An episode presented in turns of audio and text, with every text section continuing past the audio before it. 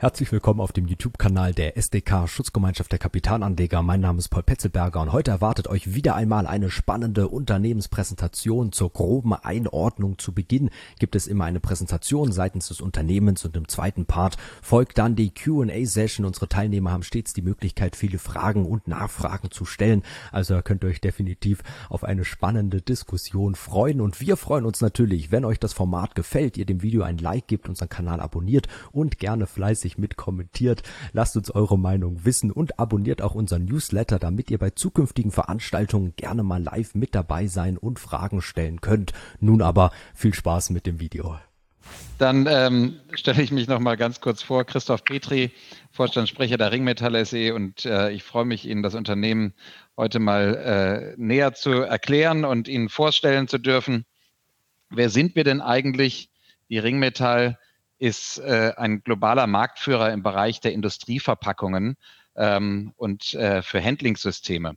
Wir sind der weltweite Marktführer für Fassverschlusssysteme.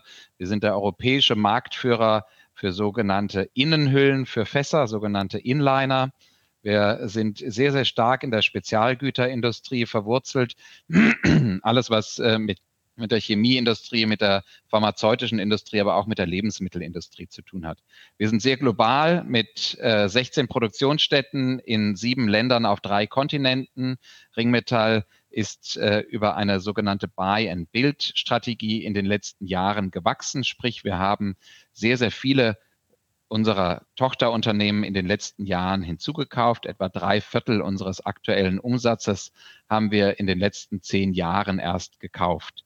Wir liegen ungefähr bei zweihundert Millionen Euro Umsatz, haben knapp tausend Mitarbeiter und ähm, sind von der Finanzstruktur her sehr, sehr stabil aufgestellt. Wie gesagt, international äh, sind wir aufgestellt. Ähm, hier mal ein Bild, um Ihnen zu zeigen, wie wenig unser Geschäft eigentlich nur noch von Deutschland abhängt. Nämlich nicht mal ganz ein Drittel unserer Umsätze generieren wir in Deutschland. Mittlerweile sind wir ähm, sehr, sehr stark auch in den U S A. Wir sind dort mit knapp dreißig Prozent unseres Umsatzes ähm, und der Rest von Europa steht dann für vierzig Prozent unseres Umsatzes. Asien ist nach wie vor noch etwas unterrepräsentiert. Wir haben einen Standort in China, den wir gerade am Aufbauen sind, ähm, und dort generieren wir Umsätze von etwa eins bis eins Komma fünf Prozent unseres Gesamtumsatzes. Der Bereich Industrieverpackungen ähm, ist äh, unser Hauptfokus. Und dort im Bereich der Industrieverpackung liegt unser Hauptfokus, äh, insbesondere in dem Bereich der Gefahrgutverpackungen. Ja. Äh, wir sind der weltweit einzige Systemanbieter für die industrielle Fassindustrie und produzieren dort insbesondere die Produkte Deckel, Fassdeckel aus Stahl. Wir produzieren aus Gummi extrudierte Dichtungen. Wir produzieren Spannringe und entsprechend Inliner, die Innenhüllen für die Fässer. Das Kernprodukt ist aber der Spannring und das ist auch die Keimzelle, aus der die Ringmetall letztendlich entstanden ist. Ähm, der Spannring ist ein erklärungsbedürftiges äh, und durchaus komplexes ähm, Produkt und ähm, ich versuche Ihnen das mal so ein bisschen näher zu bringen. Es gibt beim Spannring kaum Standardvarianten. Ja? Wir produzieren tatsächlich an all unseren Standorten zusammen mehr als zweitausendfünfhundert unterschiedliche Spannringtypen. Ähm, wir äh, ist immer dann abhängig vom Einsatzgebiet, von den Inhaltsstoffen und natürlich auch von den sonstigen Kundenbedürfnissen. Ähm, Verpackungen für den Gefahrgutbereich unterliegen in aller Regel ähm, gewissen U N-Normen und sind entsprechend nach diesen U N-Normen dann zertifiziert. Ähm, und üblicherweise ist es so, dass so eine Zertifizierung ziemlich aufwendig ist und auch durchaus mit Kosten verbunden ist. Entsprechend, wenn einmal ein Spannring mit einem Fass als Gebinde U N zertifiziert ist, dann verändert man nicht einfach mal mir nichts, dir nichts, irgendwelche ähm, Zusatzteile am Fass, weil der Aufwand sich in der Regel nicht lohnt. Ähm, Insgesamt ist der Spannring ein durchaus komplexes ähm, Produkt. Ähm, es liegt am Ende sehr, sehr viel in der Detailarbeit. Es ist sicherlich so, dass viele einen oder zwei Spannringe einzeln so herstellen können, aber die Toleranzen, wenn man über hundert Millionen Spannringe im Jahr herstellt, sind durchaus gering. Wir arbeiten üblicherweise mit Toleranzgrößen, die im Millimeterbereich ist. Ein Überblick über die verschiedenen Verpackungslösungen ähm, ist, glaube ich, erforderlich, dass man insgesamt versteht, um was es sich hier genau dreht, weil ich werde sehr häufig gefragt, Mensch, ihr macht Fassspannringe, das klingt ja spannend, ihr seid bestimmt ähm, in der Weinindustrie ähm, oder in der äh, Bierfassindustrie, und nein, mit solchen schönen Produkten haben wir es dann leider am Ende doch nicht zu tun. Äh, in unsere Fässer kommen üblicherweise hochgiftige Chemikalien, es kommen sonstige Spezialchemikalien, es kommen Pharmazeutika, es kommen zu einem gewissen Anteil sicherlich auch Lebensmittel rein, aber der Fassspannringmarkt ist insbesondere dominiert von der Spezialchemie. Die unterschiedlichen Fasstypen reichen von einem normalen Stahlfass dann über das Kunststofffass hin über das Fiberdrum, das ist eine Fasertrommel aus Kartonage, Verbundstoff, und dann die sogenannten Hobbox, das sind Eimer aus Weißblech. Wir konzentrieren uns einzig und allein auf sogenannte Open Heads, sprich Fässer, wo man den Deckel abnehmen kann. Das klassische Ölfass zum Beispiel ist nicht von uns beliefert. Da machen wir keine Produkte für. Das wird üblicherweise in der Petrochemie eingesetzt und entsprechend nicht in unserem Bereich. Ganz auf der linken Seite sehen Sie ein I B C, das ist letztendlich das Substitut zu einem Fass. Das I B C ist ein ähm, auf einer Europalette gelagerter Container, der üblicherweise tausend Liter fasst. Das ist letztendlich das Substitut für ein geschlossenes Fass und nicht für ein offenes Fass. Das ist noch wichtig zu erklären. Wir beliefern letztendlich die komplette Bandbreite, wie schon erklärt, und wir beliefern von der Kundenstruktur her sowohl Neufasshersteller als auch sogenannte Rekonditionierer. Die Rekonditionierer sind entsprechend Unternehmer, die alte, gebrauchte Fässer aufkaufen, diese wieder reinigen und wieder frisch machen und dann entsprechend in den Markt bringen. Was sind denn unsere U S Ps? Was macht uns denn so erfolgreich und auch so besonders in dieser Branche? Und äh, da geht es schon mal als allererstes los mit unserem Maschinenpark.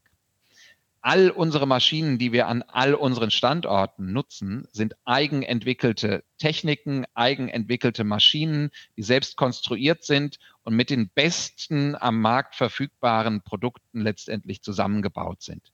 Wir sind kein Maschinenbauer, aber wir haben eine sehr, sehr tiefe Kenntnis und sehr, sehr tiefes Know-how im Bereich unserer eigenen Maschinen. Und das macht uns sicherlich, äh, setzt uns schon mal völlig ähm, im Vergleich zum Wettbewerb auf ein anderes Level. Das zweite Thema ist die regionale Präsenz und damit verbunden die Logistikkosten. Sie müssen sich das so vorstellen, in eine in einen üblichen vierzig Fuß Container beziehungsweise in einen normalen großen vierzig Tonner L K W kriegen Sie einen Warenwert von Spannringen in Höhe von etwa achtzehntausend Euro. Und entsprechend machen die Logistikkosten und die Transportkosten einen sehr hohen Anteil, wenn Sie diesen Warenwert über größere Distanzen verschiffen müssen. Wir sind der einzige Lieferant, der wirklich diese Präsenz hat mit, wie gesagt, in Summe dann sechzehn Produktionsstätten. Im Spannringbereich sind es immerhin zwölf ähm, Produktionsstätten. Und wir brauchen die Nähe zum Kunden, damit wir kosteneffizient liefern können. Das dritte ist die Lead Time. Schöner englischer Ausdruck. Am Ende geht es darum, um die Zeit zwischen Auftragsvergabe und Belieferung vom Kunden. Wir haben üblicherweise fünf bis sieben Arbeitstage, die unsere Kunden uns gewähren, zwischen denen wir entsprechend produzieren und liefern müssen. Das ist eine sehr kurze Zeit, wenn man das in dem Gesamtkontext sieht, dass wir zweitausendfünfhundert unterschiedliche Spannringtypen immer wieder produzieren müssen. Ähm, das dann verbunden mit den Logistikkosten macht das Gesamtsystem durchaus sehr komplex. Und wir sind, wie gesagt, der einzige weltweit, der diese Komplexität beherrscht und entsprechend anbieten kann. Weiterhin dann das Thema Kosten versus Risiko. Sie müssen sich so vorstellen, dass ein Spannring etwa fünf Prozent des Warenwertes von einem kompletten Fass ausmacht. Gleichzeitig ist es aber das wesentliche Performance- oder Sicherheitsmerkmal von so einem Fass und entsprechend als Gebinde dann äh, ganz, ganz wesentlich in der U N-Zertifizierung. Sie verändern nicht einfach mal etwas am Spannring, nur um ein paar Cent zu sparen und riskieren damit gegebenenfalls, dass das Gesamtsystem Fass nicht mehr funktioniert. Das als Gesamtkomposition, wie gesagt, macht uns eigen, äh, einzigartig in der Branche. Ähm, wir sind der einzige weltweit, der diese Komplexität am Ende so beherrschen kann. Kommen wir zum äh, Bereich Inliner. Bei uns nennt sich das Business Unit Industrial Packaging Liner. Ähm, darunter subsumieren wir alles, was bei uns mit äh, Kunststoffverpackungen zu tun hat und insbesondere mit den Innenhüllen zu tun hat. Was wir dort produzieren, sind mehr als viertausend unterschiedliche Produkttypen. Es geht los mit einem sogenannten Form-Inliner. Das ist ein tief gezogener ähm, Kunststoffbehälter, äh, der in ein Fass gestellt wird, um dies Ähm, entsprechend zu schützen und die Wiederverwendbarkeit des Fasses zu gewährleisten. Ähm, es wird außerdem verwendet für teilweise ähm, hoch ähm, reaktive Mittel, die entsprechend nicht in Kontakt mit dem Außenkörper ähm, des Fasses kommen dürfen. Ähm, und das ist Produkt Nummer eins. Das Gleiche, nur in einer anderen Form, ist dann der sogenannte Rundbodensack. Ähm, sieht man hier auf dem zweiten Bild. Da ist es so, dass Sie ganz einfach ähm, zusätzlich noch das Ganze nach oben hin versiegeln und schließen können. Wir haben dann darüber hinaus sogenannte Aluminium-Inliner. Die finden Anwendung in der Klebstoffindustrie. Da werden sogenannte Hotmelt-Kleber ähm, drin verpackt und entsprechend transportiert. Wir sind dann darüber hinaus auch im Bereich Bereich ähm, der Spezialverpackungen tätig und haben sogenannte I B C-Verpackungen. Ähm, das sind Innenhüllen für I B Cs, für Octabins, für verschiedenste andere ähm, Verpackungslösungen. Und wir sind dann last but not least auch im Bereich der sogenannten Bag-in-Box-Systeme. Bag-in-Box-Systeme könnte Ihnen vielleicht ein Begriff sein, wenn Sie zu Hause Apfelsaft ähm, trinken, beziehungsweise teilweise auch in der Weinindustrie wird das verwendet. Und zwar haben Sie dort in einem üblicherweise rechteckigen Karton entsprechend eine Kunststoffblase drin mit einem Ausgießer ähm, und haben dort in den Größen eins Komma fünf bis etwa zehn Liter, teilweise auch geht das bis zwanzig Liter in der Gastronomie, ähm, die Flüssigkeit enthalten. Und das ist ehrlich gesagt ein Produkt, das vor allem das Thema Nachhaltigkeit sehr, sehr stark bespielt, weil sie natürlich im Transport deutliche ähm, äh, Einsparungen äh, des Carbon Footprints haben. Und dann ganz abschließend noch das Thema Biertank-Innenhüllen. Wir sind auch der Weltmarktführer im Bereich der Biertank-Innenhüllen. Das sind ähm, Kunststoffinnenhüllen, die in Edelstahltanks verwendet werden. Der Vorteil da ist ganz einfach, dass Sie den Tank nicht mit irgendwelchen giftigen Materialien jedes Mal reinigen müssen, wenn er neu befüllt wird, sondern Sie nehmen ganz einfach einen Inliner, ähm, den Sie einsetzen und den entsprechend, wenn er leer ist, wieder entnehmen. Dort reden wir dann entsprechend über Größenordnungen irgendwo zwischen zweihundertfünfzig und zehntausend Liter Fassungsvolumen. Ganz am Rand noch unsere Business Unit oder unser Business Segment Industrial Handling. Da sind wir ein Lieferant für die Gabelstapler- und Traktorenindustrie. Äh, Ähm, da äh, bauen wir verschiedenste Anbauteile ähm, für die Gabelstapler und äh, Traktoren. Insbesondere geht es beim Traktor um das Heck. Wir haben sowohl O E M-Produkte, die wir einfach nach Zeichnung des Kunden produzieren, aber darüber hinaus, und das ist natürlich für uns auch viel spannender, haben wir Eigenprodukte, wo wir tatsächlich eigene Gebrauchsmuster haben oder tatsächlich auch Patente. Da geht es dann um sogenannte Stabilisatoren ähm, im Traktorenbereich und es geht im Gabelstaplerbereich insbesondere um das Thema Rückhaltesysteme. Insgesamt ist der Bereich allerdings deutlich kleiner als äh, die anderen Bereiche. Dort liegen wir etwa bei einem Umsatzvolumen von fünfzehn Millionen Euro. Die Highlights des ersten Halbjahres. Wir haben letzte Woche unsere Halbjahreszahlen veröffentlicht und damit äh, auch unsere, ähm, äh, unsere Prognose für das Gesamtjahr angehoben. Da komme ich nachher nochmal drauf. Das Kerngeschäft ist bei uns sehr, sehr stabil in der Entwicklung, sprich das Spannringgeschäft. Und wir haben dann im Bereich der Inliner und im Bereich Industrial Handling deutliche Zuwächse widerfahren, sodass wir im Konzernumsatz deutlich um siebenundvierzig Prozent gestiegen sind. Wir sehen nachher nochmal die genauen Effekte, ähm, warum wir dort so stark gestiegen sind. Ich nehme es schon mal vorweg, wir haben auch weiter akquiriert. Auch das hat entsprechend einen Effekt natürlich gehabt. Äh, wir sind in der Gesamtleistung gestiegen und vor allem, was besonders schön ist, wir sind äh, im Ergebnis, im EBITDA, EBITDA, also dem äh, Ergebnis vor Steuern, Zinsen und Abschreibungen, äh, überproportional auf siebzehn Komma drei Millionen Euro äh, gewachsen. Ich will Ihnen einmal darstellen, wie denn dieses Wachstum letztendlich, äh, woher das denn genau rührt.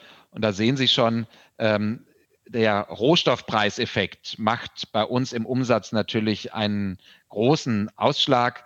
Ähm, neunundzwanzig Komma zwei Prozent macht das allein schon aus. Also das sind insbesondere gestiegene Stahlpreise, ähm, die uns äh, dort letztendlich Aufwind gegeben haben.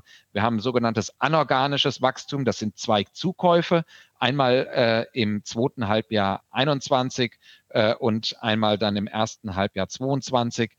Ähm, das ist äh, einmal im Bereich der Spannringe und einmal im Bereich Industrial Handling Liner, äh, sorry, Industrial Packaging Liner. Das macht in Summe siebzehn Komma fünf Prozent aus. Und das organische Wachstum selbst ist dann nur noch in Anführungszeichen zwei Prozent. Wenn man aber berücksichtigt, dass das Spannringgeschäft weitestgehend stabil ist von den Volumina, sieht man, dass der Inliner-Bereich sehr, sehr deutlich gewachsen ist.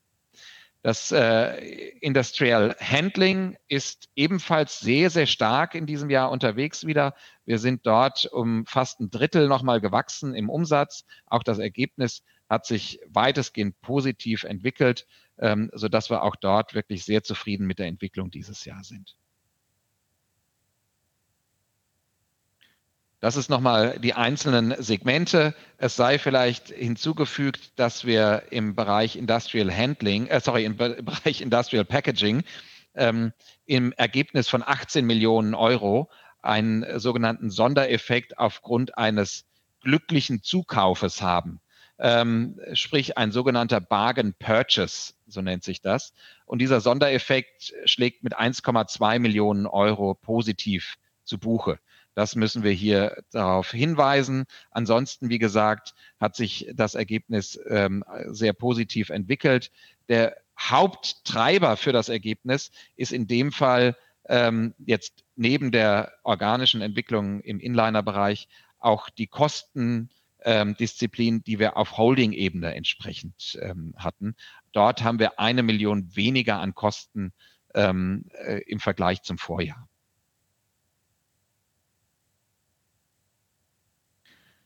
Ich hatte es vorhin schon mal kurz erwähnt, unsere Prognose für das Gesamtjahr. Wir haben in der letzten Woche uns dazu entschieden, diese Prognose, die wir ursprünglich im Januar gestellt hatten, beziehungsweise ich glaube Anfang Februar war es dann diesen Jahres, ähm, anzuheben, und zwar ziemlich signifikant anzuheben. Wir kommen von einer Prognose, die im Umsatz zwischen hundertachtzig und zweihundert Millionen Euro liegt, und haben diese entsprechend nach oben gesetzt auf zweihundertfünf bis zweihundertfünfundzwanzig Millionen Euro und haben unsere Ergebnisprognose von zweiundzwanzig bis siebenundzwanzig Millionen dann auf sechsundzwanzig bis zweiunddreißig Millionen Euro angehoben. Die wesentlichen Gründe dafür waren, dass wir zum einen einen sehr, sehr positiven Effekt natürlich aufgrund des U S-Dollar haben, der sich sehr positiv entwickelt hat. Wir haben nach wie vor anhaltend hohe Stahlpreise, die das Ganze beflügeln. Wir haben, wir sind von den rezessiven Tendenzen, die wir im ersten Halbjahr durchaus auch schon gesehen haben in der Wirtschaft, sehr, sehr wenig betroffen. Wir haben nahezu kein Geschäft in der Ukraine, wir haben zu nahe kein Geschäft in Russland, sodass wir von diesen Konflikten weitestgehend unberührt sind. Und hinzu kommt, dass unsere Zukäufe, die wir getätigt haben, deutlich besser laufen, als wir das uns zum Anfang des Jahres noch vorstellen konnten.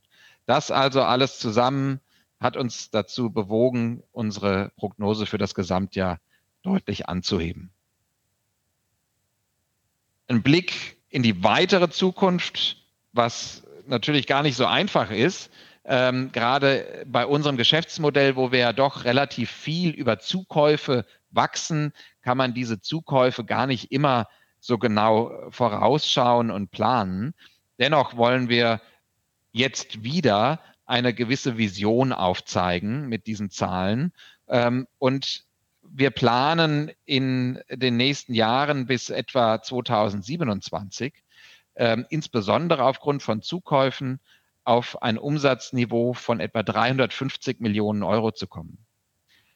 Sprich, wir müssen in etwa noch hundert Millionen Euro dazu akquirieren, weil wir liegen aktuell, wie gesagt, bei zweihundertfünf bis zweihundertfünfundzwanzig. Wir werden sicherlich etwas organisches Wachstum haben. Und rund gerechnet müssen wir entsprechend Unternehmen dazu kaufen, die uns etwa nochmal hundert Millionen Euro äh, im Umsatz voranbringen. Auf Ergebnisseite planen wir mit einem EBITDA von fünfundvierzig Millionen Euro. Das äh, entspricht dann in etwa einer fünfzehnprozentigen Marge.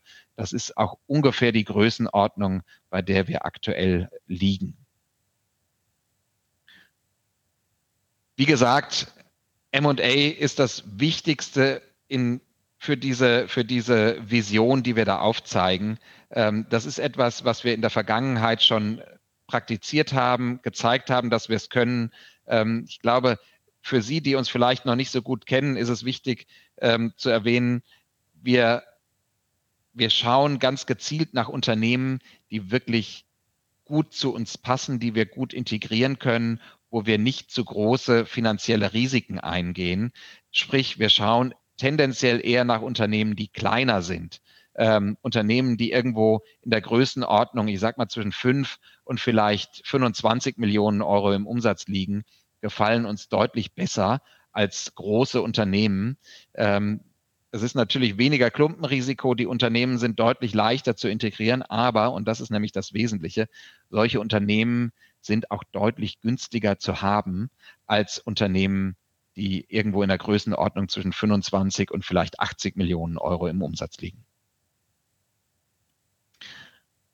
Abschließend noch ein Blick auf äh, die Performance unserer Aktie. Sie sehen, dass wir uns äh, deutlich äh, positiv entwickelt haben ähm, in den letzten Monaten, auch deutlich besser nochmal entwickelt haben als der Vergleichsindex ähm, S DAX. Ähm, das liegt zum einen, wie gesagt, daran, dass wir ein gewisses Aufholpotenzial wahrscheinlich hatten äh, und zum Zweiten wir ganz einfach nicht von diesen rezessiven Tendenzen mitgenommen wurden und unsere Zahlen jedes Mal so abliefern konnten, wie wir es äh, weitestgehend prognostiziert hatten und entsprechend auch in diesem Jahr wieder ein Rekordjahr hinlegen werden. Vielleicht kurz noch zur Aktionärsstruktur. Ich habe auch vorhin kurz geschielt. Herr Bernegger hat äh, die Frage schon gestellt. Ähm, Ja, es sind äh, bei uns die Aktionärsstruktur so, dass etwa achtundfünfzig, also knapp neunundfünfzig Prozent der Aktien ähm, liegen ähm, bei meinem Kollegen Konstantin Winterstein und mir. Wir bilden das Vorstandsteam. Äh, wir sind äh, Co-C E Os und teilen uns die Aufgaben auf. Er hat einen technischen Hintergrund, ich habe einen kaufmännischen Hintergrund. Äh, dazu haben wir zwei meldepflichtige Investoren bzw. Invest- Investmentfonds. Das ist einmal äh, Lazare aus Frankreich und das andere ist Ruffer aus London. Das ist es von meiner Seite, ein kurzer Überblick über die Ringmetall, wie gesagt. Und ich freue mich jetzt äh, auf die Fragenrunde von Ihnen und würde an Herrn Bauer entsprechend wieder übergeben. So, danke Herr Petri. Ich hoffe, Sie hören mich wieder. Also ich kann sie auf jeden Fall schon mal hören, ja. Okay, das ist schon mal gut. Entschuldigen Sie, dass da vorher technische Probleme gab. Ich habe mir jetzt einen Mobile Hotspot zugelegt, in der Hoffnung, dass der stabiler läuft als äh, meine LAN-Verbindung hier. Äh, obwohl ich Glasfaser habe in München, ähm, äh, verlässt mich die Telekom heute anscheinend. Gut, ähm, vielen Dank für den Vortrag, Herr Petri. Ähm, wir haben schon einige äh, interessante Fragen heute äh, reinbekommen. Ich würde sagen, dass wir vielleicht mal äh, von hinten äh, anfangen, ähm, was die äh, Übernahmeaktivitäten angeht. Äh, eine Frage bezüglich der, der weiteren Übernahmen wurde ja bereits beantwortet, äh, dass das ein wesentliches Merkmal der, der nahen Zukunft äh, ist, äh, sein wird, äh, um künftiges Wachstum zu generieren.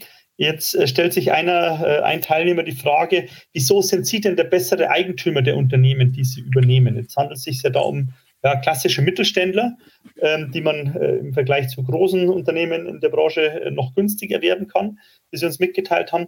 Was, welchen Vorteil hat denn äh, die Übernahme durch die Ringmetall? Also wo, wie heben Sie denn Synergien? Wie läuft denn so eine Übernahme ab? Wird das integriert oder werden die Unternehmen selbstständig weitergeführt? Das äh, wurde hier zwei, in zwei Fragen, ähm, ja, äh, diese zwei Fragen wurden hier gestellt.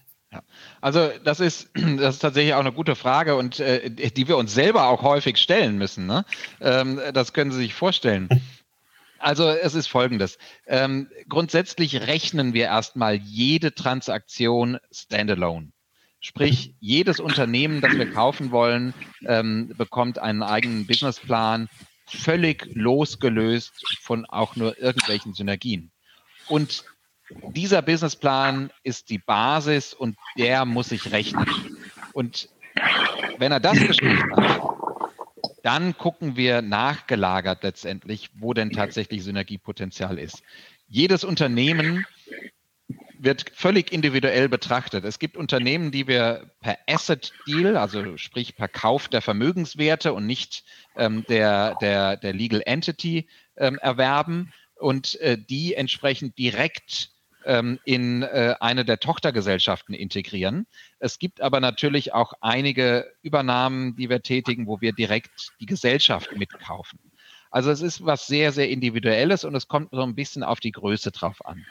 Synergiepotenzial gibt es grundsätzlich bei uns erstmal in den Bereichen Finanzen, Reporting und Reporting-Strukturen und ich würde es mal sagen, Professionalis- Professionalisierung des Finanzwesens.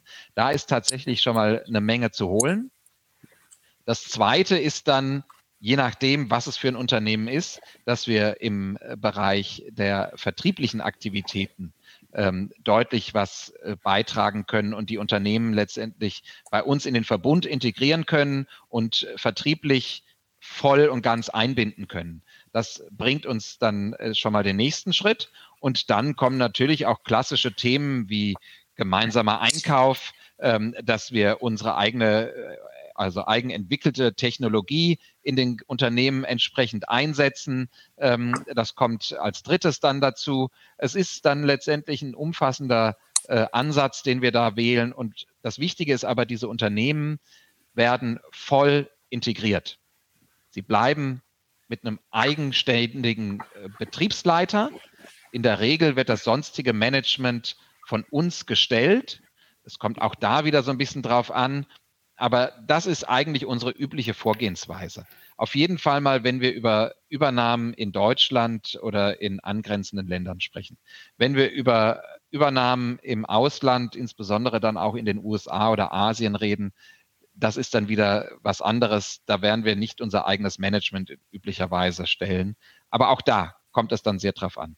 Ähm, warum sind wir der bessere Eigentümer? Häufig geht es bei uns auch um das Thema Nachfolgeregelung. Das ist etwas, was wir sehr gerne mögen, weil ganz einfach die Bindung der Alteigentümer zum Unternehmen eine ganz andere ist und die Motivation einfach auch eine ganz andere ist. Das sage ich auch ganz offen. Natürlich auch die Kaufpreisverhandlung entsprechend eine ganz andere ist. Und vielleicht darf ich da auch nochmal einen Zusatz zu geben. Das steht natürlich alles auch ähm, in Zusammenhang mit der Größe unseres Unternehmens. Weil Sie vorhin, vorhin habe ich die Frage gesehen, wie viel Marktanteil wir haben und wer die größten Wettbewerber sind. Also im äh, Spannring-Bereich verfügen wir, verfügen wir über einen Weltmarktanteil von siebzig Prozent, ohne China achtzig Prozent. Ähm, und unser nächstgrößerer Wettbewerber in Europa macht so knappe zehn Millionen Euro Umsatz mit dem Stahlpreis aktuell vielleicht. Ähm, also das ist ein deutlich, deutlich kleineres Unternehmen.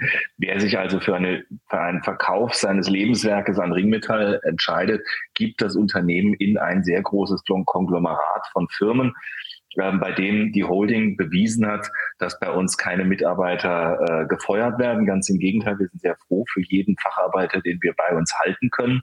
Ähm, und wir investieren auch in größerem Umfang in die Unternehmen, die wir übernehmen, machen die Masch- den Maschinenpark fit, schauen, dass das Unternehmen zukunftssicher ist. Und dadurch gibt ein Verkäufer sein Lebenswerk auch in die Hand von einem attraktiv handelnden Unternehmen. Das muss man bei uns wirklich so sagen. Vielen Dank, das ist äh, sehr aufschlussreich. Ich kann mir vorstellen, gerade diese äh, Nachfolgeregelungen ist ja wahrscheinlich aktuell sehr gefragt. Also äh, demografisch, äh, der, äh, die Entwicklung ist ja sehr, sehr eindeutig äh, und immer mehr Ältere werden sich von Unternehmensanteilen trennen müssen. Ähm, da stoßen wir wahrscheinlich auf ein reges Angebot, oder? Wenn ich das so. Ja, also. Bei uns geht das so, dass wir schon sehr gezielt einfach vorgehen und uns selber die Unternehmen, die wir kaufen möchten, aussuchen. Ja, und ähm, es ist selten so, dass wir angesprochen werden. Also wir werden häufig angesprochen, aber das sind dann meistens Unternehmen, die wir nicht kaufen wollen. Ähm, wir wollen auch nicht an Bieterprozessen und so weiter teilnehmen. Das ist nicht unsere Baustelle.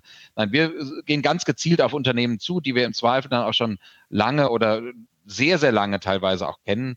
Und ähm, sprechen die an. Ähm, und das ist dann manchmal ein Prozess, das dauert manchmal, geht, geht das sehr schnell, manchmal dauert das ein bisschen länger.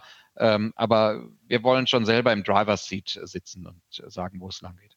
Okay. Wie geht, haben Sie dann eine eigene M und A-Abteilung oder wie muss man sich das vorstellen? Also es werden ja viele Berater auf Sie zukommen, um äh, äh, zu schauen, ob Sie Interesse an Unternehmen X Y haben. Aber das haben Sie ja gesagt, ist eher nicht Ihr Fall. Das heißt, Sie suchen sich selbst ihre Ziel- Übernahmeziele aus. Wie kann man sich so einen Prozess denn vorstellen? Also, also wir, wir, haben, wir haben eine, eine ähm, sehr überschaubare äh, M und A-Abteilung und die sitzt gerade vor Ihnen. Ähm, äh, also nein, wir haben da, wir haben da kein Team, das da irgendwie für uns tätig ist. Wir, ich meine, nach dem Motto, Schuster, bleib bei deinen Leisten. Wir wissen, glaube ich, ganz gut, was wir da tun ähm, und brauchen äh, auch, was Beratung da angeht, keine so große Unterstützung. Wenn es dann tatsächlich ähm, darum geht, Transaktionen zu strukturieren aus einer steuerlichen Gesichtsweise oder wenn es ähm, um rechtliche Themen geht oder dann auch um das Thema Due Diligence geht, da sind wir sicherlich dann auf Beratung auch angewiesen. Das wollen wir nicht selber alles machen.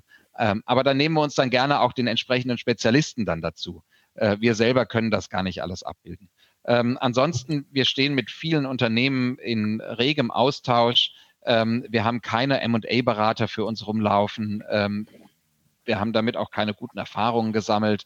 Ähm, es macht viel mehr Sinn, wenn man sich wirklich von Unternehmer zu Unternehmer äh, in die Augen schaut und unterhält und äh, entsprechend den Gegenüber versucht zu überzeugen oder überhaupt erstmal abzufragen, ob denn da Ein, eine Verkaufsbereitschaft da ist und entsprechend auch ähm, immer wieder nachzubohren nach dem Motto, der stete Tropfen hüllt den Stein.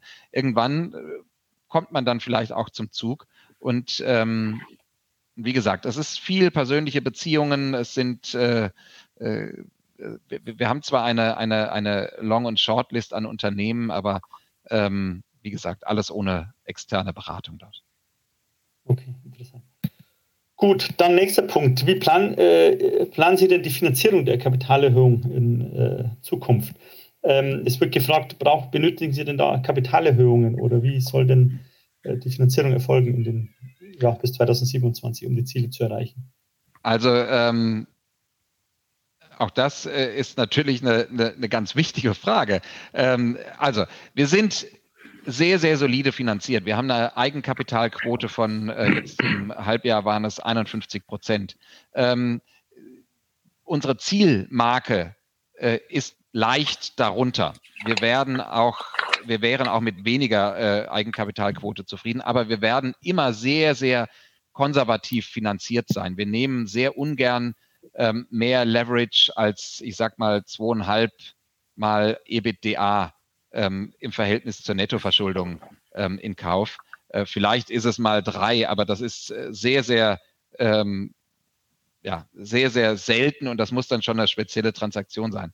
Ähm, wir haben aber entsprechend, bis wir bei diesem Level wären, noch genügend Headroom ähm, bei unserer Finanzierung. Wir haben aktuell eine äh, Net Debt von etwa, also eine, eine Netto-Finanzposition äh, von äh, minus dreizehn Millionen Euro. Ähm, und äh, entsprechend haben wir noch genügend Raum und tatsächlich auch in unseren Konsortialvereinbarungen mit unseren Banken genügend Spielmöglichkeiten, um weitere ähm, äh, Finanzierungen für Übernahmen zu bekommen. Ähm, unsere Banken waren auch in der Vergangenheit schon immer ähm, dort relativ flexibel. Ähm, wir haben sogenannte Hunting Lines aktuell, Ähm, sodass wir jederzeit äh, diese ziehen könnten für Übernahmen. Ähm, und wenn es dann tatsächlich mal darum geht, eine größere Übernahme zu stemmen, ja, dann könnte man sich auch mal überlegen, eine Kapitalerhöhung zu machen. Aktuell ist da nichts geplant. Ähm, wir sind darüber hinaus, darf man ja auch nicht vergessen, ähm, bei knapp dreißig Millionen EBITDA werden wir einen operativen Cashflow sicherlich von ja, äh, irgendwo zwischen äh, siebzehn und äh, dreiundzwanzig Millionen Euro haben, ähm, da bleibt uns entsprechend genügend ähm, liquide Mittel, die wir entsprechend auch für, äh, für Zukäufe einsetzen können. Okay, das ist verständlich. Gut, ähm, dann kommen wir mal zu den operativen Themen, die äh, aktuell den Anlegern auf dem Herzen brennen. Einer, ein Teilnehmer fragt, wie wirkt sich denn der steigende Gaspreis auf das operative Geschäft bei Ihnen aus? Ist das relevant oder eher nicht? Ja, das ist in der, ähm, jetzt in der Primärkonstellation für uns nicht allzu relevant, ähm, weil wir selber kaum Gas verwenden. Ja, wir haben eine, äh, ich meine, an einem Standort haben wir eine Gasheizung. Ähm, aber die Produktion selber ist jetzt nicht besonders auf Gas angewiesen. Wir sind aber natürlich dann sekundär massiv auch davon betroffen, weil ganz einfach die Kunden unserer Kunden, die Chemieindustrie, stark davon belastet sein könnte. Ähm, wir sehen das aktuell nicht, muss man auch dazu sagen. Ähm, die Volumina sind weitestgehend stabil, auch wenn jetzt mal so ein September vielleicht ein bisschen ähm, nach unten geht, aber äh, es ist in Summe wirklich relativ stabil. Wir sehen ganz einfach ähm, das Thema natürlich dann auch nochmal auf einer ganz anderen Seite, nämlich äh, der hohe Gaspreis sorgt für sehr hohe Stromkosten ähm, und das ist natürlich etwas, das uns dann doch wieder betrifft. Gerade der Bereich Inliner ist ein Bereich, der Äh, relativ, also relativ gesehen hohe Energiekosten hat. Bisher können wir diese aber ohne weiteres und ganz locker weiterreichen an unsere Kunden. Das liegt natürlich auch bei uns an unserer ähm, hohen ähm, äh, Marktmacht letztendlich, die wir haben, ähm, dass wir äh, dort ganz einfach das Ganze äh, weiterreichen können. Und vielleicht auch, vielleicht auch nochmal dazu, weil das im Grunde genommen dieses gesamte Fragenpaket ist, ähm, über sämtliche Energieträger, die wir haben, sowie die Zulieferproblematik, die momentan im Markt ist, oder auch die Rohstoffe, äh, oder auch die Frage, die vorhin zur Preisfindung kam. Generell verhandeln wir unsere Preise ganz normal mit unseren Kunden. Wir haben eine... Äh, Rohstoffindizes, an denen wir uns grundsätzlich mal orientieren für die Diskussion. Ansonsten werden unsere Preise frei verhandelt und wir können dementsprechend auch unsere Preise an die Kunden weitergeben. Denn der Gesamtpreis, das haben Sie ja vorhin gesehen, eines Spannrings beispielsweise am Gesamtfassgebinde macht gerade mal ein Dollar von fünfundzwanzig Dollar Gesamt aus. Wenn das Fass voll ist mit Quecksilber, mit irgendwelchen Chemikalien, sind sie ganz schnell bei fünf, sechs, siebentausend Euro für ein so ein Fass, dann fällt am Ende der Spannring nicht mehr ins Gewicht. Dementsprechend auch vor dem Hintergrund unserer sehr guten Marktposition, um nicht das Wort Marktmacht zu benutzen, ähm, können wir natürlich, sitzen wir hier in einer sehr guten Verhandlungssituation und können im Grunde genommen alle Preise weiterreichen an unseren Kunden. Wir übertreiben es hier aber auch nicht, sondern sind hier fair, geben unseren Kunden auch teilweise mal wieder was zurück, wenn wir merken, ähm, der Kunde braucht jetzt vielleicht mal ein bisschen mehr äh, Gewinn im nächsten Quartal. Ähm, aber das ist eigentlich so das Geheimnis. Die Marktposition zusammen mit diesem Einmalprodukt, das zwar unheimlich sicherheitsrelevant ist, aber vom Preis her den Kohl nicht fett macht am Ende. Okay. Was sind denn die wesentlichen Rohstoffe, von denen Sie abhängen? Also es wird gefragt, der Stahlanteil, wie hoch ist der? Können Sie uns dazu was sagen, wenn es jetzt Gas nur über die, die ich sag mal, Stromrechnung ist? Was sind denn die wesentlichen äh, Inputfaktoren, die äh, aufs Ergebnis und auf... Allen voran natürlich äh, Stahl. Ja? Und zwar äh, dort insbesondere galvanisierter Stahl, ähm, teilweise auch sogenannter Black Steel. Wir haben ähm, eloxierten Stahl und dann zum gewissen Anteil auch Edelstahl. Aber Stahl ist am Ende das äh, Hauptmedium, gerade im Spannring-Bereich. Äh, Im Inliner-Bereich ähm, kaufen wir natürlich verschiedenste Folien, aber auch Kunststoffgranulate zu, weil wir tatsächlich auch selber extrudieren. Dort sind wir dann entsprechend mit diesen Produkten in gewisser Weise äh, auch vom Ölpreis abhängig. Ähm, und äh, das sind die zwei Haupteinkaufsfaktoren. Ähm, Daneben sind das dann natürlich solche Sachen wie Transport und Logistik. Ja, äh, das kommt äh, noch hinzu. Ähm, bei unseren eigenen Verpackungsthemen ist man in gewisser Weise auch ein bisschen ähm, vielleicht vom Papierpreis äh, abhängig, wenn wir äh, gerade im Bereich der Inliner, die werden alle in ähm, Kartonage verpackt. Ähm, aber das ist alles am Ende dann unter ferner Liefen im Vergleich zum Stahl und dann entsprechend zum Kunststoffgranulat. Okay. Eine Laufzeit kam noch rein vorher, eine Laufzeit, eine Frage kam noch rein bezüglich des, der Finanzierung. Mhm. Sie haben gesagt, dass Sie da noch Kreditlinien offen haben.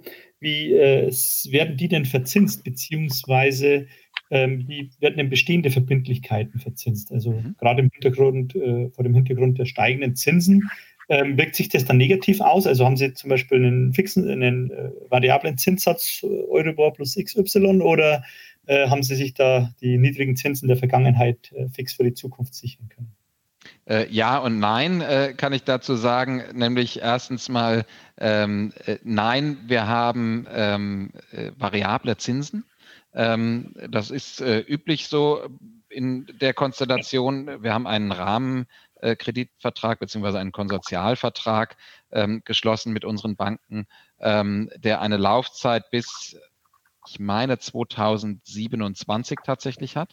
Und dort ist ein gewisses Margengitter hinterlegt. Und dieses Margengitter ist in Abhängigkeit des, der Profitabilität, entsprechend des E B I T D As im Verhältnis zur Nettofinanzposition. Und je besser entsprechend die Nettofinanzposition, desto niedriger werden die Zinsmargen. Und ansonsten kommt es auf uns drauf an, wie lange wir die Ziehungen machen. Wenn wir einen Monat ziehen, haben wir den Einmonats-Euribor. Wenn wir zwölf Monate ziehen, haben wir den Zwölfmonats-Euribor. Wir haben aber, und das ist nämlich dann der wesentliche Punkt, wir haben uns natürlich über Swaps entsprechend äh, eine gewisse, äh, ein, ein, ein gewisser Zinssatz gesichert. Ähm, das ist nicht über die komplette Zinsstruktur, beziehungsweise nicht über die komplette Menge der Verbindlichkeiten, aber über einen Großteil. Also die, auf Deutsch, die steigenden Zinsen belasten zunächst mittel- kurzfristig äh, auf alle Fälle nicht, beziehungsweise nur... Nicht gering. So stark, würde ich mal sagen, nicht so stark. Gut. Ähm, dann ein Punkt noch, die Lieferkettenproblematik wurde zweimal gefragt und in dem Zusammenhang auch, wie denn Ihre, oder beziehungsweise ob Sie vielleicht sogar profitieren davon. Wir haben ja in den letzten Jahren äh, gelernt, dass äh, Lieferkettenproblematiken äh, auch zu steigenden Preisen bei seien's Europaletten, seien's äh, Schiffcontainer, Standardcontainer ähm, führen. Wie ist das denn bei Ihnen? Also einerseits beim Einkauf her, gibt es da größere äh, Probleme oder ist das äh, alles äh, in Ordnung aufgrund der Größe? Sag ich mal, hat man da den Vorteil der Größe einfach. Und auf der anderen Seite bei den Produkten, ähm, die sind die eventuell gefragter, da man Fässer et cetera, ähm, ja, weil die öfters rumstehen am Hafen oder irgendwo zwischengelagert werden und, das halt, und dadurch mehr äh, Fässer in Umlauf sein müssen, um die äh, Lieferketten aufrechtzuerhalten. Wie ist also das? Unsere Lieferketten, ich würde das jetzt wieder unterteilen, einmal in den Bereich äh, Spannringe. Dort ist es so, dass wir jetzt aufgrund der Corona-Krise äh, beziehungsweise dann nachgelagert in zweitausendeinundzwanzig aufgrund der ähm, Probleme in der Lieferkette letztendlich ähm, unsere Lagerwerte und Lagerhaltung einfach nach oben gefahren haben. Wir haben einen gewissen Safety-Stock aufgebaut, ganz bewusst. Das hat uns Geld gekostet natürlich ähm, und damit den Cashflow und das Working Capital belastet, aber es war wichtig. Ähm, es war wichtig für unsere Kunden, denen zu zeigen, dass wir immer lieferfähig sind. Ähm, das ist in unserem schnelllebigen Geschäft sehr, sehr wichtig gewesen. Ähm, und wir hatten darüber hinaus, wir beziehen diese Hebelverschlüsse, ähm, teilweise auch aus Indien. Und da hatten wir sicherlich den einen oder anderen ähm, Lieferanten, der nicht rechtzeitig liefern konnte, ähm, wo wir dann ganz einfach auch mal umswitchen mussten von Seefracht auf Luftfracht. Auch das hat uns dann mal äh, Geld gekostet. Aber in Summe muss man da sagen, sind wir von den Lieferkettenproblemen, die teilweise andere Branchen haben, weit entfernt. Stahl ist glücklicherweise meistens verfügbar gewesen. Und wie gesagt, wir haben uns frühzeitig dort Mengen gesichert und die auch tatsächlich physisch aufs Lager gelegt. Im Bereich der Inliner war es so, dass wir auch, und da wahrscheinlich etwas mehr Themen, was die Lieferkettenproblematik angeht, hatten. Dort gibt es eine spezielle Folienart, die beschichtet ist mit sogenannter E V O H-Folie. Das ist eine Barrierefolie und die hatte äh, weltweit eine starke Verknappung, sodass auch wir dort wirklich gucken mussten, dass wir entsprechend unsere Volumina bekommen ähm, und, ähm, und wir uns auch genügend Vorrat vorhalten können. Das war eine Herausforderung, insbesondere im ersten Halbjahr diesen Jahres.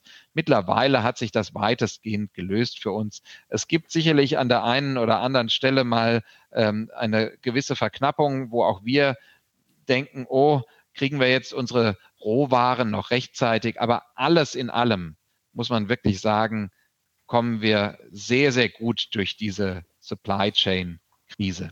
Im Bereich Industrial Handling, wo wir die, der Zulieferer für die Gabelstapler- und Traktorenindustrie sind, partizipieren wir sogar sehr davon, weil wir ja tatsächlich mit diesem neu, schönen neudeutschen Wort Nearshoring ähm, entsprechend einen Zulauf von unseren Kunden gerade aus dem Bereich Gabelstapler haben, ähm, die ziehen immer mehr aus äh, Osteuropa, Südosteuropa von ihren Lieferanten ab und platzieren das entsprechend wieder irgendwo in der Nähe und wir sind ganz einfach in der Nähe. Gut, ähm, nächster Punkt, ähm, die Frage Wettbewerber. Ähm, wie sehen Sie denn das in den einzelnen Segmenten? Und äh, der Herr Schmidt fragt, Ähm, ob es denn äh, irgendwo bei den Wettbewerbern Innovationen, gerade im Bereich äh, Spannring, äh, geben könnte, die ihre Wettbewerbsposition äh, gefährden. Also wie sehen Sie sich denn da positioniert? Also ich fange mal auch da wieder, ich unterteile das auf die ähm, Segmente und im Spannring-Bereich ist es so, dass ähm, wir Wettbewerber haben und zwar regional aufgestellte Wettbewerber. Es gibt keinen, der so global aufgestellt ist wie wir. Es gibt nicht mal einen, der eine zweite Produktionsstätte irgendwo hat. Von daher der Wettbewerb, den wir haben, und Ingo hat es vorhin erwähnt, der nächstgrößere macht etwa acht bis zehn Millionen Euro Umsatz bei den aktuellen Stahlpreisen. Wir haben mit denen natürlich auf regionaler Ebene immer wieder zu tun und die spucken uns auch in die Suppe. Aber in Summe haben wir üblicherweise achtzig bis neunzig Prozent der Volumina bekommen wir. Und unsere Kunden versuchen sich dann regional entsprechend noch einen zweiten Spannringlieferanten zu halten, ähm, dass sie ganz einfach eine gewisse Risikowahrung ähm, dort haben. Ähm, im Bereich äh, Inliner ist das anders. Da gibt es sicherlich mehr Wettbewerb. Dort haben wir auch noch nicht den hohen Marktanteil, den wir im Spannringbereich haben. Deshalb ist das für uns auch der Wachstumsbereich. Ähm, und äh, dort ist es so, dass wir dem Wettbewerb entsprechend stetig begegnen. Wir sind tendenziell nicht der Billigheimer, sondern wir sind der Qualitätsanbieter. So würden wir uns auf jeden Fall bezeichnen wollen. Ähm, und das wird am Markt auch immer mehr geschätzt. Sie müssen auch dort wieder immer berücksichtigen, dass die Verpackung am Ende immer nur einen Bruchteil des tatsächlichen Warenwertes ausmacht. Also wenn Sie in einem Fass irgendeine ähm, äh, hochgiftige Chemie äh, haben, irgendeine äh, Spezialchemikalie haben und dort irgendwo ein, eine Leckage haben, dann wollen Sie garantiert nicht sehen, dass das am Inliner liegt oder am Spannring liegt, ähm, weil das gibt einfach, das gibt so große Probleme ähm, und Sie wollen dafür am Ende nicht verantwortlich sein. Entsprechend kommen wir immer mehr ins Geschäft, weil wir ganz einfach qualitativ uns dort nochmal absetzen können. Und hierzu vielleicht auch nochmal die Zusatzinformation, dass es ganz klare Vorgaben der E U inzwischen gibt, dass äh, Verpackungen in der E U bis zweitausenddreißig, zumindest Industrieverpackungen, wiederverwendbar oder recycelbar sein müssen. Äh, das heißt, es wird immer mehr aufs Industriefass gesetzt. Alles Mögliche wird inzwischen in Industriefässer verpackt, weil es davon einfach genug gibt, weil die leicht zu bewegen sind, leicht zu transportieren sind. Ähm, und die macht man dann natürlich mit einem Spannring zu. So So entwickelt sich die Welt. Das wird jetzt nicht dazu führen, dass wir von heute auf morgen zwanzig Prozent organisches Umsatzwachstum sehen. Aber zumindest gibt es keinen Grund davon auszugehen, dass das Industriefass über kurz oder lang durch ein anderes Verpackungsgut ersetzt wird. Vielleicht noch, äh, weil der Herr Schmidt ja auch zum Thema Innovationen gefragt hat, dass ich da noch mal kurz drauf eingehe. Wir selber haben eine eigene ähm, ich will das jetzt nicht hochtrabend Entwicklungsabteilung nennen, aber wir beschäftigen uns tatsächlich und wir haben eine Person ganz explizit für dieses Thema abgestellt, die sich um dieses Thema kümmert, nämlich Entwicklung, sowohl Produktentwicklung als auch die Entwicklung unserer ähm, Maschinenkompetenzen. Ähm, und da geben wir Geld für aus. Da sind wir auch ähm, durchaus ein Partner unserer Kunden letztendlich. Und man kann schon sagen, dass eigentlich jegliche Entwicklung, die in unserem Bereich getätigt wird, eigentlich mit uns irgendwo in einer Partnerschaft erfolgt. Sprich, der Kunde kommt auf uns zu mit einer Idee oder es geht andersrum, wir kommen auf den Kunden zu mit einer Idee.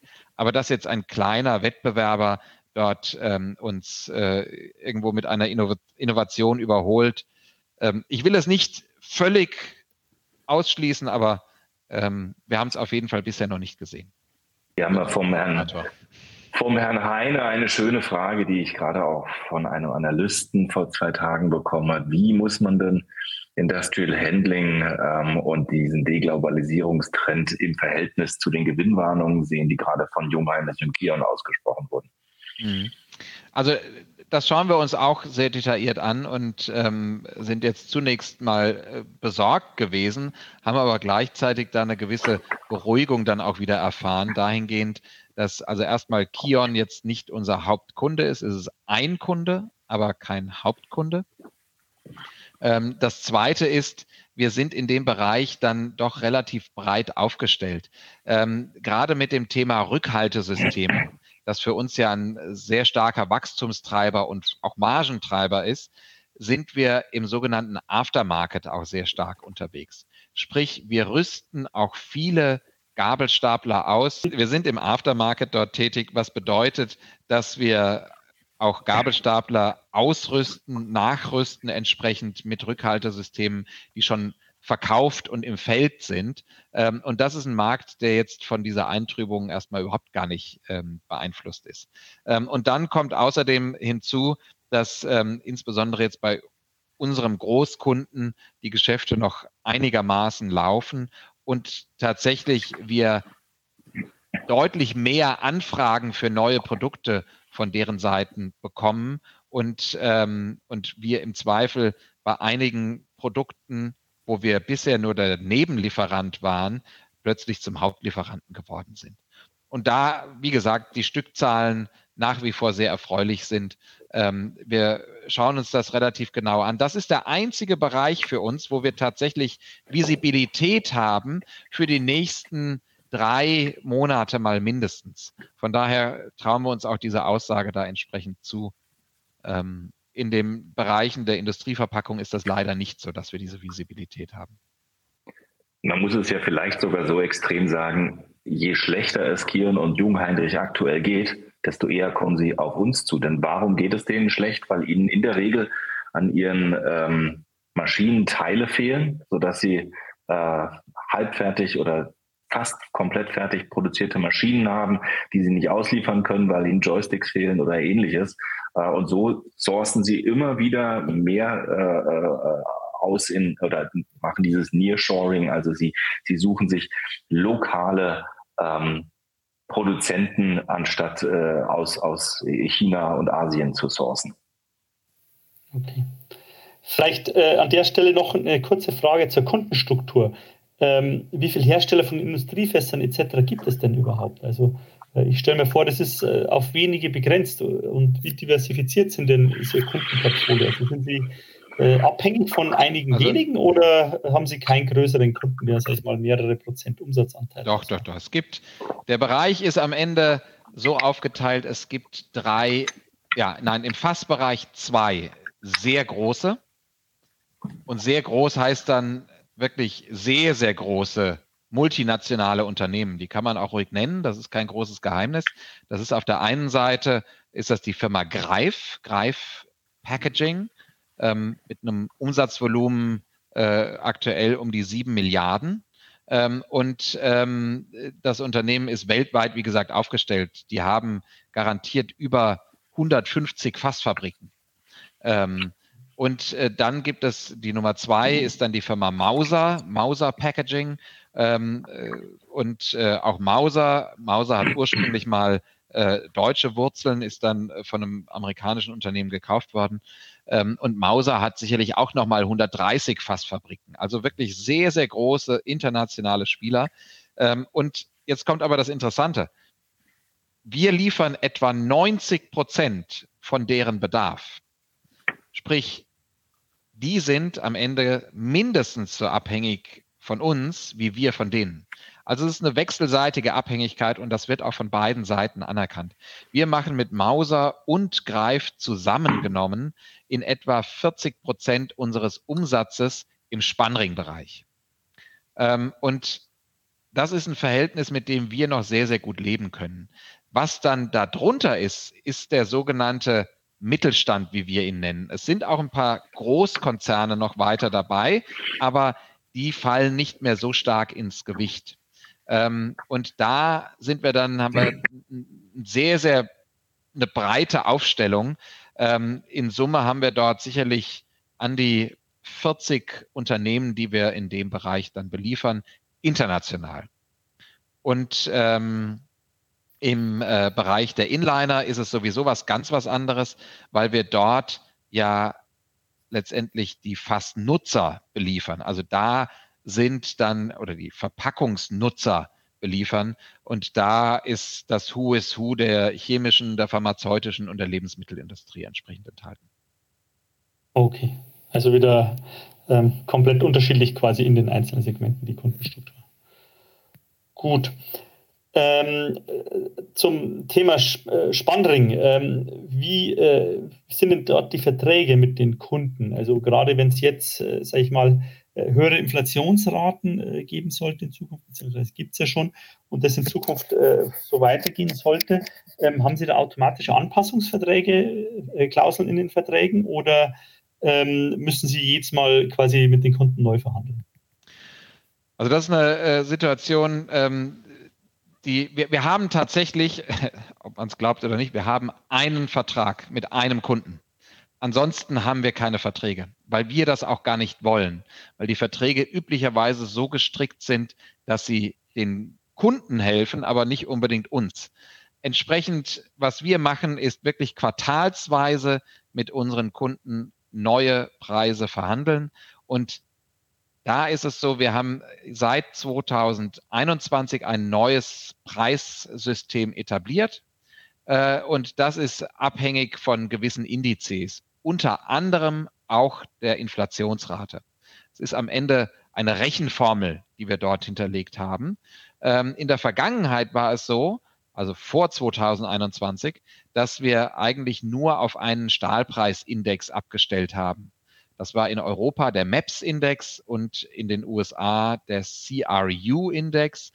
Und das haben wir aufgebrochen, weil wir ganz einfach gemerkt haben, dass erstens wir selber nicht zu den Indizpreisen einkaufen können und wir zweitens gerade auf einer ganz anderen Seite, nämlich überholt wurden, entsprechend durch den Anstieg der Inflation, aber vor allem auch durch einen Anstieg im Bereich der Personalkosten. Und das haben wir jetzt aufgebrochen durch unser neues Preissystem. Okay. Gut, dann nächste interessante Frage, wie ich finde. Ähm, wie sind Sie denn von Trend hin zu weniger Verpackung äh, betroffen? Also es gibt jetzt Läden mittlerweile, äh, gerade in den größeren Städten, Berlin, Hamburg wahrscheinlich auch, München, ähm, die verpackungslos äh, die Produkte verkaufen. Das heißt, man äh, soll wie früher äh, in den Laden kommen und seine eigenen äh, Brotboxen et cetera mitbringen und dann äh, Verpackung damit sparen. Ähm, wie sehen Sie denn diesen Trend? Äh, spürt man das oder ist das eher äh, von untergeordneter Natur?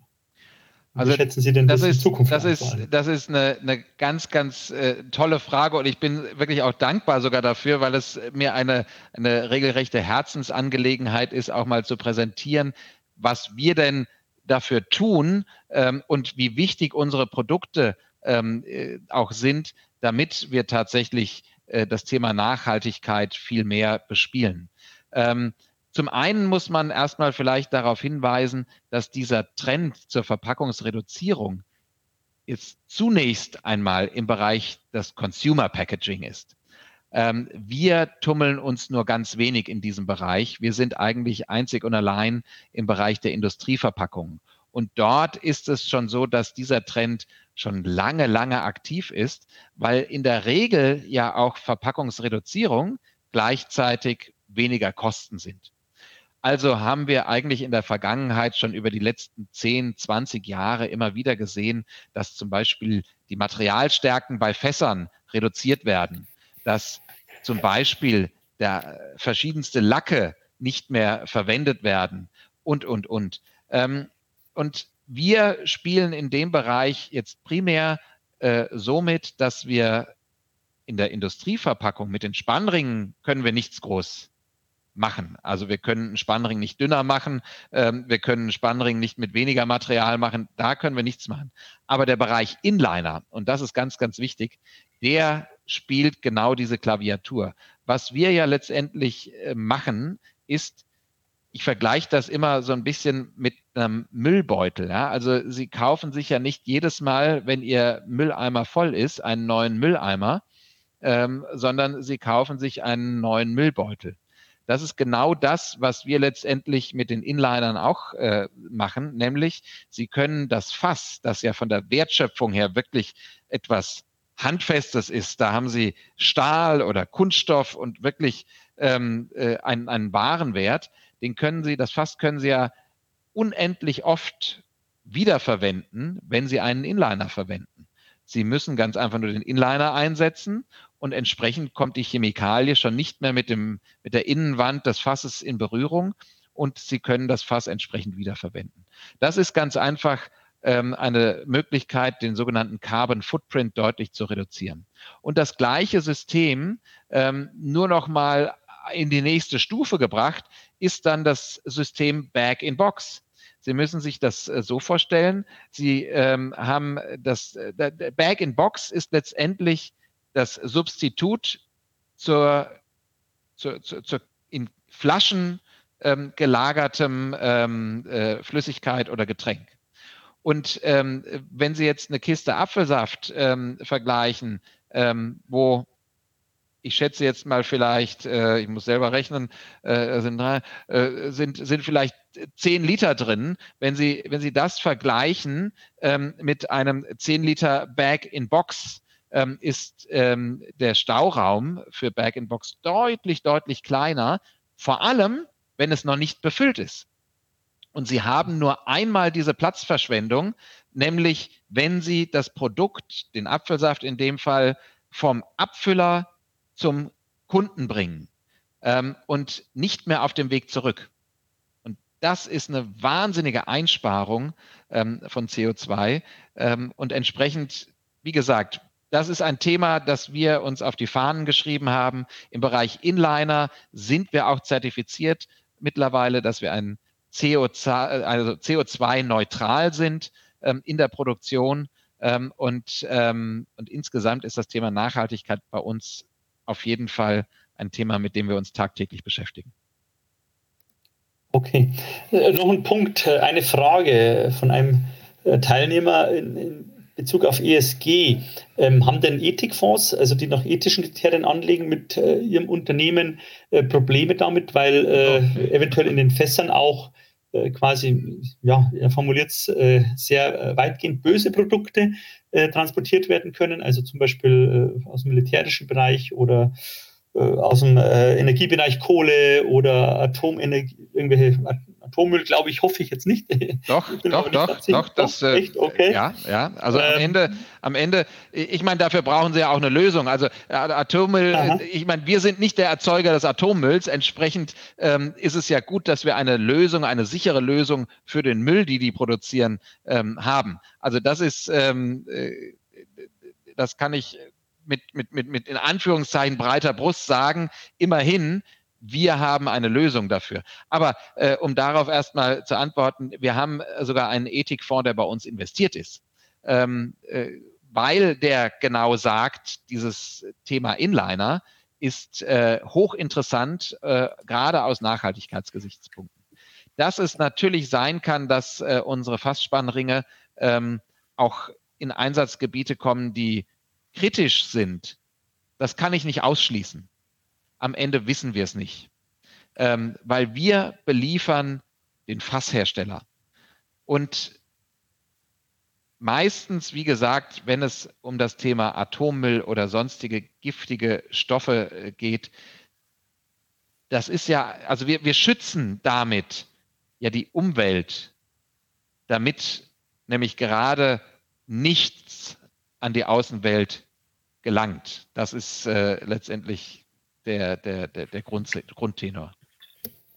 Also wir haben da unter den, ähm, unter den Ethikfonds, wie Sie sie eben genannt haben, zum Beispiel Abesco, die relativ groß sind. Äh, wir sind auch ähm, von EcoVadis mit einem Nachhaltigkeitsscore versehen, wo wir deutlich überdurchschnittlich abgeschlossen haben. Wir, an unserem Geschäftsbericht haben wir auf freiwilliger Basis äh, auf fünf Seiten, äh, auf denen wir berichten, wie wir im Bereich C O zwei und allen möglichen Bereichen abschneiden, Recyclingquoten, Wasserverschmutzung, Arbeitsunfälle, diese ganzen Themen. Und wir bemühen uns in allen Bereichen, uns ständig zu verbessern und sind hier bereits auf einem ganz guten Level. Wie gesagt, mit einem, mit einem Ranking von zweiundfünfzig von hundert, deutlich über dem Schnitt, der ungefähr bei vierzig liegt. Ähm, und da in den letzten Jahren auch steigend. Und das vielleicht auch zu der anderen Frage, wer denn so bei uns investiert ist, da man ähm, uns so wenig in Publikumsfonds sehen würde. Es ist in der Tat so, dass wir ähm, eine Aktie sind, die noch nicht in der breiten Masse so äh, groß bekannt ist. Wir haben einen Market Cap von aktuell hundertfünfzig Millionen. Da war übrigens ein Übersetzungsfehler drin, da hat die Maschine Äh, allgemeine Norm statt General Standard äh, genommen. Ähm, also in Deutschland haben wir einige Fonds, ähm, die man so kennt. Die D W S ist äh, über Berater bei uns investiert, sonst sind das hauptsächlich Vermögensverwalter und kleine Gesellschaften wie äh, Axion oder Hansa Invest. Wir haben sehr, sehr viele Investoren äh, in Frankreich. Da sitzt eigentlich unsere größte Aktionärschaft. Äh, Lazare, Amiral Gestion, Erasmus Gestion, äh, Raymond James, Crédit Mutuel. In der Schweiz haben wir Salutaris und Parzival, in Spanien haben wir L B V, in U K haben wir Ruffer, hatten hier eine ganze Menge mehr Small-Cap-Fonds. Leider sind da einige eingegangen in den letzten Jahren. Aber hauptsächlich oder in, in, in, in, der, in den Niederlanden Monolith als sehr großer Fonds, der bei uns investiert ist. Also man kann sagen, dass wir zwar zahlenmäßig wahrscheinlich mehr Privataktionäre haben, aber ganz klar von der Menge der Investments äh, institutionelle bei uns ähm, den größten Teil der Aktionärschaft stellen, was ja auch mit ein Grund ist, dass wir heute äh, hier auf der Veranstaltung teilnehmen, weil wir wirklich daran interessiert sind, mehr Privataktionäre für uns zu gewinnen und auf unser Unternehmen aufmerksam zu machen. Vielleicht, also eine, eine Adresse will ich schon auch noch nennen aus Deutschland immerhin. Da bin ich nämlich stolz drauf, weil ich in regem Austausch mit ihm bin. Ich weiß nicht, ob Sie ihn kennen, aber die Value Holdings ist immerhin ähm, investiert, der Georg Geiger. Und ähm, das tatsächlich schon seit sehr, sehr langem immer mal wieder, äh, dann mussten wir auch rausverkauft werden, weil die Aktie zu schnell gestiegen ist. Aber der hat uns tatsächlich äh, im Portfolio. Und zwar in zwei oder drei Fonds. Gut, dann kommen wir zu den letzten äh, Fragen, würde ich sagen, vielleicht zum Aktienkursverlauf. Ähm, äh, warum äh, verläuft oder was ist aus Ihrer Sicht der Grund, dass der Aktienkursverlauf im laufenden Jahr bisher so stabil äh, ist? Also wenn man die breiten Index, Indizes ans, äh, ansieht, ansieht, dann äh, sieht man da meistens Verluste von zwanzig, fünfundzwanzig Prozent. Ähm, bei Ringmetall äh, scheint, äh, ist das anders. Wieso? Was ist der Grund? Also Ingo, da könntest du fast drauf antworten, aber also mein, meine Interpretation des Ganzen äh, ist relativ einfach. Äh, wir hatten Aufholeffekte ähm, und ganz ehrlich, ich meine, schauen Sie sich einfach an, wo wir aktuell stehen, nicht ganz bei fünf Euro äh, und äh, schauen Sie sich an, wo uns die Analysten eigentlich hinschätzen würden, nämlich tendenziell eher bei sieben Euro hin. Ähm, also ich bin, ich bin selbst mit der Performance, ehrlich gesagt, noch nicht wirklich zufrieden und ähm, muss sagen, okay. dass... Äh, da geht noch mehr. Ja, also es ist, äh, wir haben drei, drei, drei Analysten, die uns aktuell aktiv covern. Das ist Warburg, Hauck und Aufhäuser und S M C Research, die wir ganz frisch reingeholt haben, um eben das Re- die Retail-Seite nochmal zu unterstützen. Designated Sponsor haben wir ähm, äh, Warburg, mit denen wir sehr eng zusammenarbeiten. Und da ist, glaube ich, auch so wirklich das Geheimnis, warum wir so einen stabilen Kurs haben. Wir machen eine sehr, sehr aktive Investor Relations. Wir machen, bieten jedes Quartal Calls für hauptsächlich natürlich institutionelle Investoren an, um die, die, den Aufwand zu, so gering wie möglich zu halten und lassen das dann über die Analysten in den Retail, in den Privataktionärsbereich multiplizieren.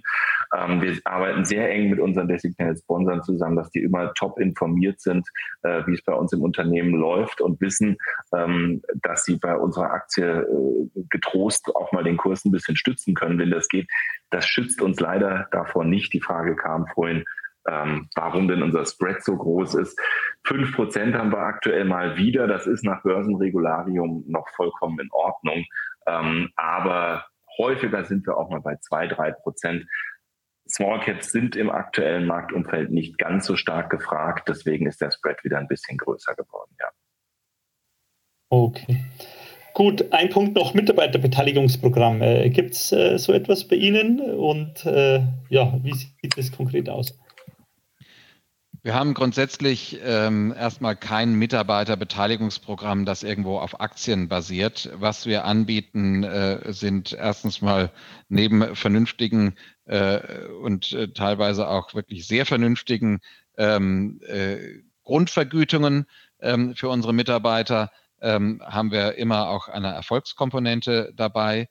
Ähm, und am Ende ist es so, wir wollen jedem Mitarbeiter letztendlich frei oder die Freiheit geben, selber zu entscheiden, ob er Aktien der Gesellschaft halten möchte oder nicht. Und da kann jeder sich frei dazu äußern, beziehungsweise kann jeder entsprechend frei wählen, ob er Aktien kauft oder nicht und sich damit entsprechend noch enger ans Unternehmen bindet. Von dem, was ich weiß, jetzt auf jeden Fall mal aus dem Management-Team, sind relativ viele beteiligt.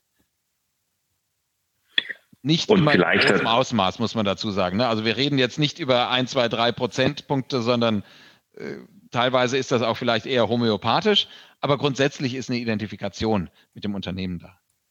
Und es ist wirklich sehr teuer, Mitarbeiteroptionsprogramme anzubieten. Äh, bei Unternehmensgrößen äh, in dieser Liga oder unter einer Viertelmilliarde ist das Ähm, leider wäre das ein sehr großer Kostenblock. Wir haben uns damit auseinandergesetzt, aber die Kosten, ähm, da tun wir unseren Mitarbeitern mehr Gutes, wenn wir sie auf andere Weise fördern, als mit den kleinen Bereichen und das, was wir dann dafür ausgeben müssen. Das ist leider sehr traurig in Deutschland. Ja, das äh, verstehe ich. Es gibt kaum Unternehmen leider in der Größenordnung, die das anbieten, ist meistens den, den Blue Chips vor, vorbehalten. Ähm, Dann äh, letzte Frage, bevor wir, oder vorletzte Frage, und dann würde ich sagen, kommen wir zur letzten Frage. Das ist, glaube ich, von großem Interesse, die letzte Frage bezüglich Ihrer eigenen Position.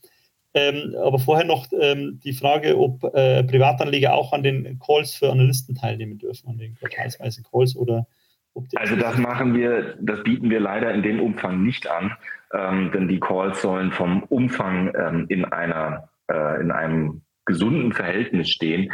Äh, es ist aber immer möglich, den Call bei uns anzufragen. Und dann übermitteln wir gerne eine Aufzeichnung des Calls. Also wir möchten hier nicht Informationen vorenthalten, nur einfach den Umfang des Calls auf einem gesunden Niveau äh, halten. Wir haben jetzt rund dreißig, vierzig Teilnehmer im Call und das sind die Institutionellen und die Analysten. Ähm, wenn wir da auf Private noch in der breiten Masse gehen würden, würde der Call derarten ausarten, dass ähm, wir haben das mal probiert, das hat leider nicht zum gewünschten Effekt äh, einer höheren Transparenz geführt, sondern, äh, geführt, sondern eher zu Durcheinander. Deswegen gerne, ähm, gerne äh, sich bei uns melden, dann stellen wir eine Aufzeichnung zur Verfügung und wir sind auch auf dem Eigenkapitalforum selbstverständlich. Okay, gut. Dann äh, letzter Punkt, äh, bevor ich dann äh, zum Schluss komme. Ähm, Ihre eigenen Aktien, die Aktien des Managements. Ähm, äh, wie halten Sie denn die? Privat oder über eine äh, Gesellschaft, ähm, vermögensverwaltende Gesellschaft? Und dann natürlich die, die interessanteste Frage, was planen Sie denn mit Ihrem eigenen Besitz? Was haben Sie denn vor? Wollen Sie jetzt das Unternehmen, sage ich mal, langfristig aufbauen äh, und äh, mit, mit dem Unternehmen in Rente gehen irgendwann und an Ihre Kinder, Enkel et cetera vererben? Oder äh, wollen, äh, streben Sie eher irgendwann in den nächsten fünf, zehn, mittelfristig, langfristig den Ausstieg an und den Verkauf an einen größeren Investor? Also ich weiß zwar nicht, warum die Frage nach, äh, wo, wo ich sie halte, so relevant ist. Äh, und ähm, äh, ich, ich versuche da eigentlich ähm, das Ganze für mich oder auch mein Kollege für sich zu behalten. Aber am Ende, äh, es ist sogar auch, glaube ich, transparent, ähm, das ist ja auch weitestgehend öffentlich. Wir halten die Aktien sowohl als auch äh, einen Teil so und einen Teil ähm, entsprechend in unseren Gesellschaften. Ähm, der andere Teil, den finde ich viel interessanter, nämlich was meine Pläne sind, auch die Pläne meines Kollegen. Mein Kollege ist ähm, elf Jahre älter als ich. Ich bin zweiundvierzig, bin seit zweitausendelf im Vorstand ähm, der Ringmetall äh, und äh, Sie können sich sicher sein, ähm, ich habe nicht die letzten elf Jahre äh, hier gearbeitet und das Ganze vorangebracht, um jetzt zu sagen mit zweiundvierzig, ähm, ich möchte mich um meine drei Söhne jetzt kümmern. Ähm, die sind auch da, ich habe Kinder, ähm, die sind allerdings noch so klein, äh, dass ich ganz froh bin, dass ich heute Abend zum Beispiel hier noch in meinem Büro sitzen kann äh, und, äh, und, äh, und, äh, und äh, von meiner Frau den Rücken frei äh, gehalten bekomme. Es ist... Ähm, Ich meine, wie gesagt, mit zweiundvierzig ähm, kann ich nicht sagen, ob ich das Ganze noch für zwanzig oder für dreißig Jahre mache. Aber garantiert mache ich das noch für zehn Jahre mal mindestens und danach gucken wir weiter. Ähm, dann bin ich zweiundfünfzig, dann sind meine Kinder auch schon mal wieder in einem ganz anderen Alter. Ähm, dann wird sich das zeigen. Vor allem ist dann auch mein Kollege äh, in einem anderen Alter und äh, was ich sicherlich nicht möchte, ist, das Ganze komplett alleine zu machen. Wenn man so eine lange Zeit gemeinsam mit einem Partner etwas aufbaut und entwickelt, dann ähm, will man nicht plötzlich irgendwann alleine dastehen. Ähm, und das vielleicht auch noch äh, als Erklärung. Ähm, wir haben uns gegenseitig aufgrund von vertraglichen ähm, äh, Gestaltungen sehr, sehr lange aneinander gebunden. Also es würde gar nicht funktionieren, dass der eine äh, sich vom anderen so schnell löst. Okay. Das ist, äh, sind äh, interessante Informationen, denke ich. Äh, spiegelt auch ein bisschen das Vertrauen in die zukünftige Entwicklung wider. Das heißt, dass wir jetzt nicht äh, schnell versuchen, äh, bei einem höheren Kurs dann Kasse zu machen, sondern die nächsten zehn Jahre auf alle Fälle noch beim Unternehmen bleiben wollen. Äh, das ist, denke ich, eine, eine positive Nachricht für die Aktionäre und diejenigen, die es werden wollen. Gut, dann würde ich sagen, beenden wir äh, an der Stelle die Veranstaltung noch, bevor ich äh, Herrn Mittelmänner und Herrn Petri die letzten Worte, die Schlussworte ähm, sprechen lasse. Äh, darf ich mich bei allen Zuhörerinnen und Zuhörern bedanken ähm, für die äh, Geduld, für die äh, aktive Teilnahme an der Veranstaltung, dass äh, sehr viele, ich finde, sehr viele interessante Fragen auch gestellt haben. Und ja, für die technischen Probleme, die hier bei mir vorlagen, möchte ich mich entschuldigen. Das werden wir versuchen, besser zu machen in Zukunft. Und dann darf ich auch schon Herrn Mittelmänner, Herrn Petri, Ihnen die, den, ja, die Schlussworte an, die, an Sie übergeben für die Schlussworte. Und an alle darf ich mich nochmal bedanken für die Zeit, die Sie sich genommen haben. Und würde mich freuen, wenn wir uns in den nächsten Wochen noch bei dem einen oder anderen Forum dann wiedersehen. Die finden Sie auch bei uns, äh, die einzelnen Termine finden Sie bei uns auf der Homepage unter w w w punkt s d k punkt org auch angegeben. Herr Mittelmänner, Herr Petri, jetzt darf ja, ich vielen, vielen Dank äh, für Ihre Veranstaltung, fanden wir sehr gut, also ich zumindest, ich glaube, Christoph schließt sich da an.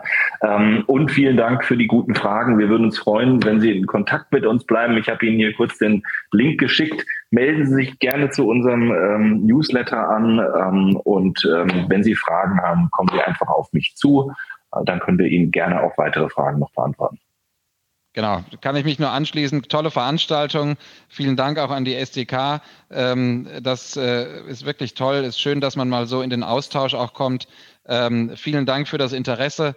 Ich hoffe, dass wir Sie begeistern konnten von der Ringmetall. Und wenn Sie weitere Fragen haben, melden Sie sich wirklich sehr, sehr gerne. Auch im Rahmen des Eigenkapitalforums stehen wir da sicherlich Rede und Antwort. Und genau. Ansonsten wünsche ich Ihnen jetzt noch einen schönen Abend und alles Gute.